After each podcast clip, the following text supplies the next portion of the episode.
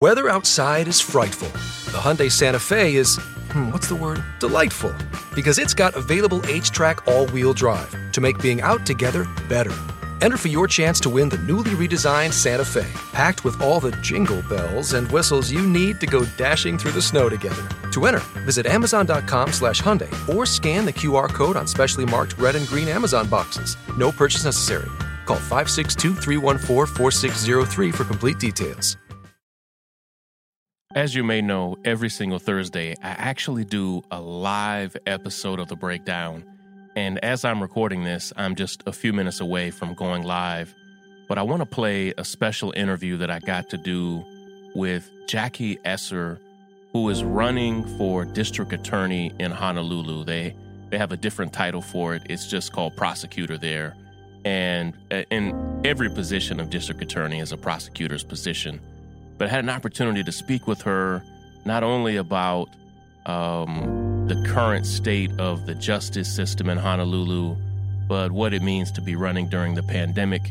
And we are hoping to elect her because, believe it or not, Honolulu is also highly incarcerated. Hawaii is also highly incarcerated, just like the rest of the country. So please enjoy this interview with a brilliant woman. She is a lifelong public defender who is running for prosecutor in Honolulu. This is Jacquie Esser. The breakdown. The breakdown. The breakdown.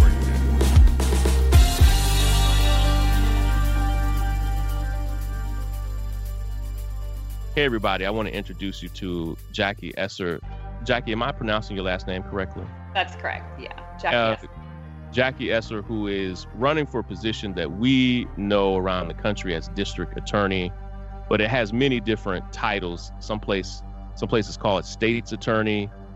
She is in Honolulu, Hawaii. Right now, it is early in the morning there in Honolulu, and she is running for the position of prosecutor there in Honolulu.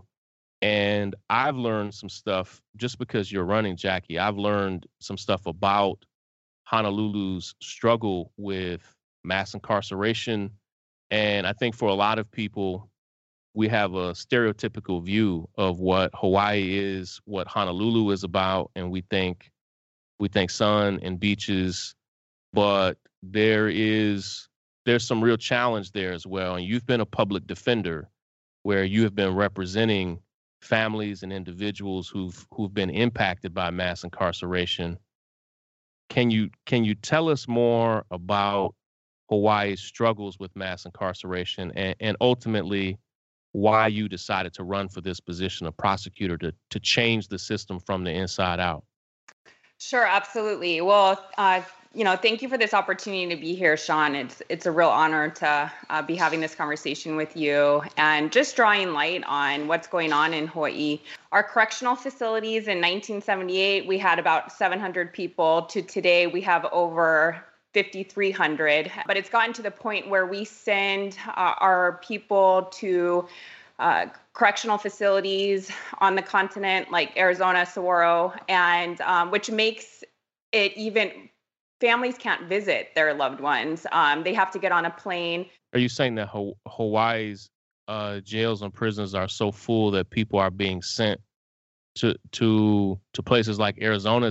I just want to make sure I heard that correctly.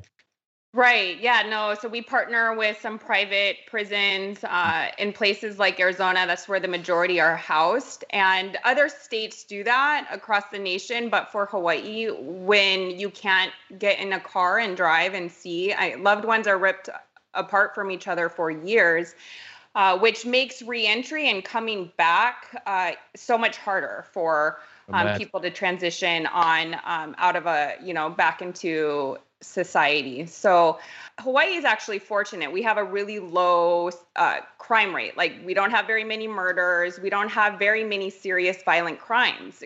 We're a population of just under 1 million on Oahu. And, but we do have, because of the cost of living and just the type of work that is here, and lack of affordable housing, We have a lot of houseless. We have a lot of people who are suffering with substance use disorder. And instead of providing treatment and investing in health and education and housing, we use our police and our jails and our prisons to solve all of our problems. Mm. And so we've been doing this, and we've gotten to a point where it's generational at this point that we're destroying families. And so about a year ago, so I've been a public defender going almost about 11 years now, and I love being a public defender, but it wears you down, this cycle that you see. And I always thought I was helping people, but about a year ago, I realized I'm absolutely not helping people. I'm part of the problem. And I can't change it. I can't change it as a public defender, but I started seeing people with my similar backgrounds, public defender, running on platforms. What I've been advocating, you know, my entire career as a public defender, they're saying it publicly as a prosecutor and running on that platform, which it was inspiring to see. And they're getting elected and they're making these reforms, and we're seeing that public safety is increasing.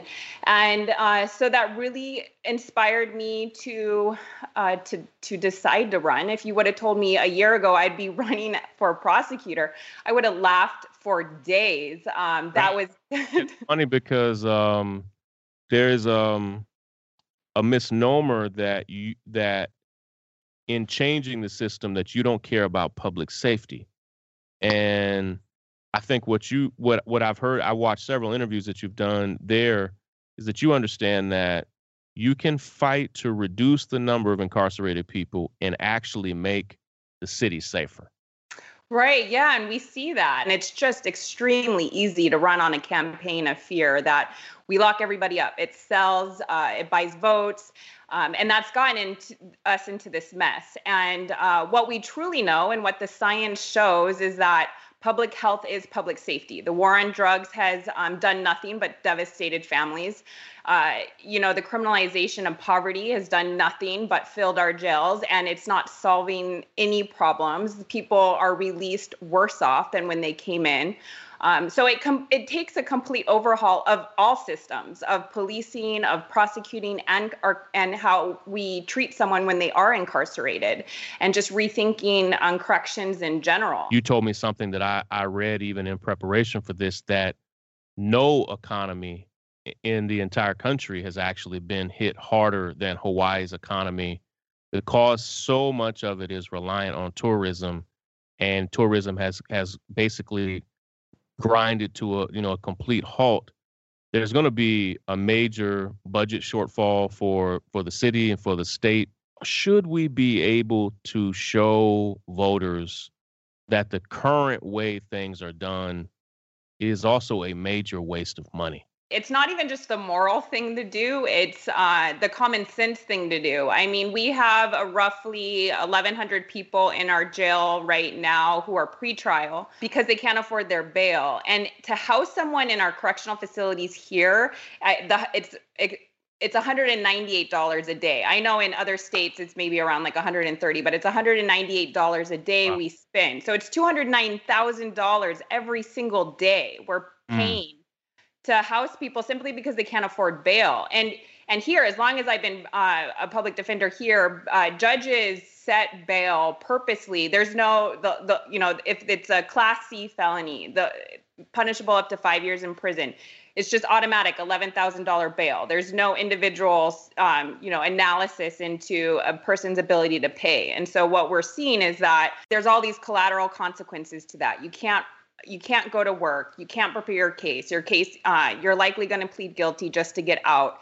And so there's all of these devastating consequences and just a complete waste of money that we could be using to, create a robust pretrial service. We could improve treatment and just lift the barriers to getting into treatment if we were investing that $209,000 a day into our communities, education and housing. And so, it's really easy for people to think, just lock them up. But when you really, truly start thinking about what that's doing, not only are we not improving public safety, we are wasting millions of dollars every single year. And these are men, women, and children who have not been found guilty of a crime. I mean, and you're just talking about a little. I'm not a math expert, Jackie, but I was trying to do the math. I mean, we're talking about over $1 million a week. We're talking about $50+ million a year to house people who have not yet been found guilty of anything. Right. Or even a risk of public safety. They're just there simply because they can't afford their bail. And that's right. What you said is a really small group of the people currently in our jail. The other people in our jail right now are people who have been deemed appropriate by a judge that they're safe to be in the community, but they are using drugs and they need treatment. But we throw them in jail. They sit there for months until they resolve their probation case. They plead guilty, and then they're back in the community, but with no additional help, right back to, the problems that they had before. It makes absolute, when you stop and really think about what is the purpose of incarceration, it just doesn't make any sense. Hey everybody, I need to pause quickly from that interview and give a word from one of our favorite beloved sponsors. Mental health is not always the easiest thing to talk about, but I believe everybody should have a therapist. And over the past year, my family has started doing family therapy, and it's truly helped how we communicate and solve our problems. Now, it can be hard to find the right therapist, and even harder to find one that's affordable. That's why BetterHelp is so great. BetterHelp is an online service that will assess your needs and match you with your own licensed professional therapist. Now, it's more affordable than traditional offline counseling, and they have financial aid available as well. Now listen, it's not a crisis line. It's not self-help. It's professional counseling done securely online, and I love it. Now you can visit betterhelp.com/breakdown. That's better, HELP, and join the over 700,000 people taking charge of their mental health with the help of an experienced professional. And Breakdown listeners get 10% off of your first month at betterhelp.com/breakdown. Check it out. The Breakdown. Now back to my interview with Jackie. I know sometimes those of us who think of ourselves as liberals or progressives, like we don't necessarily always think of things as a waste of money or not, but it's like, listen, that money, if just a fraction of that money was spent on treatment and education and job placement, you would see recidivism go down. You would see outcomes go up. You would see healthier families and communities. And I know all of those things are what you're imagining and what you're fighting for. No, you're exactly right, Sean. And Hawaii has it has a very different history than other states in the nation, but our community, our society was based off of colonization, and it required that there be two classes of people, and our criminal justice system perpetuates that. We've always been the number one state with the biggest homeless population. Recently, we moved to the number two spot. But yeah, this is money that we've been throwing into the criminal justice system, dealing with issues like poverty, because hotel industry, people who are building hotels can't have people on the beach, right? That's not going to sell for their tourist package. And so we criminalize it, and we put these people in our jails until they plead guilty to sleeping in a park, and we release them and they go to the next block. It's just a game of musical chairs. Yeah, it's just a complete waste of money with no long-term solutions. Also in Hawaii, we have been devastated by COVID. We have the highest unemployment rate. Over half of the people are on unemployment right now.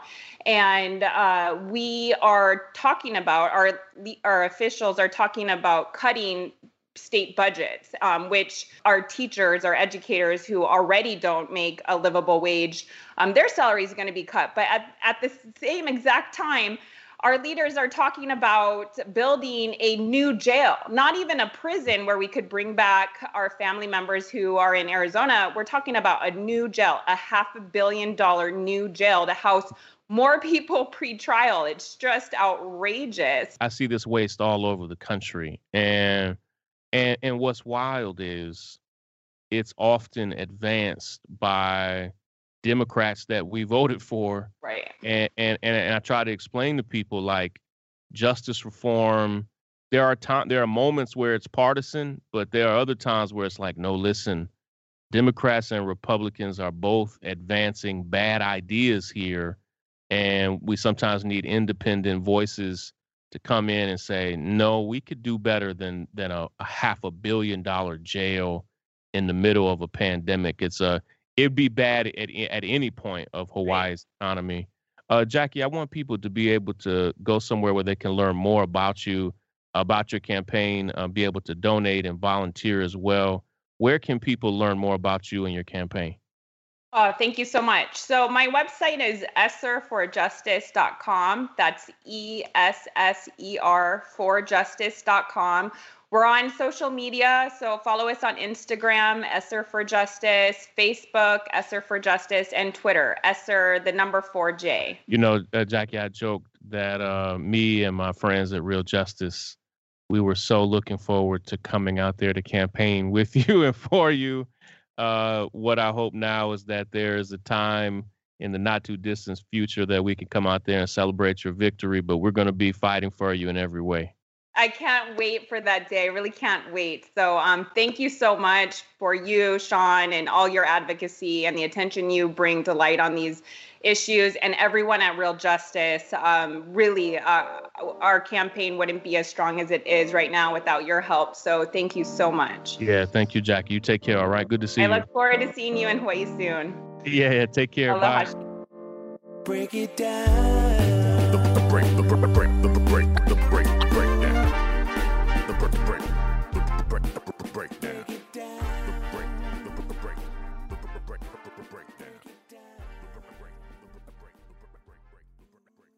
This episode is sponsored by Schwan's.com. What are you having for dinner tonight? Good question. Schwan's Home Delivery has a solution for you. Stock up your freezer with high-quality frozen foods like premium meats and sides, delicious ready-made meals, ice cream, and more. No subscriptions, no memberships, just a friendly yellow truck that's been delivering food for almost 70 years. Listeners of this show get a special deal. Get 20% off your first order with code YUM20. Check out schwans.com/YUM for details.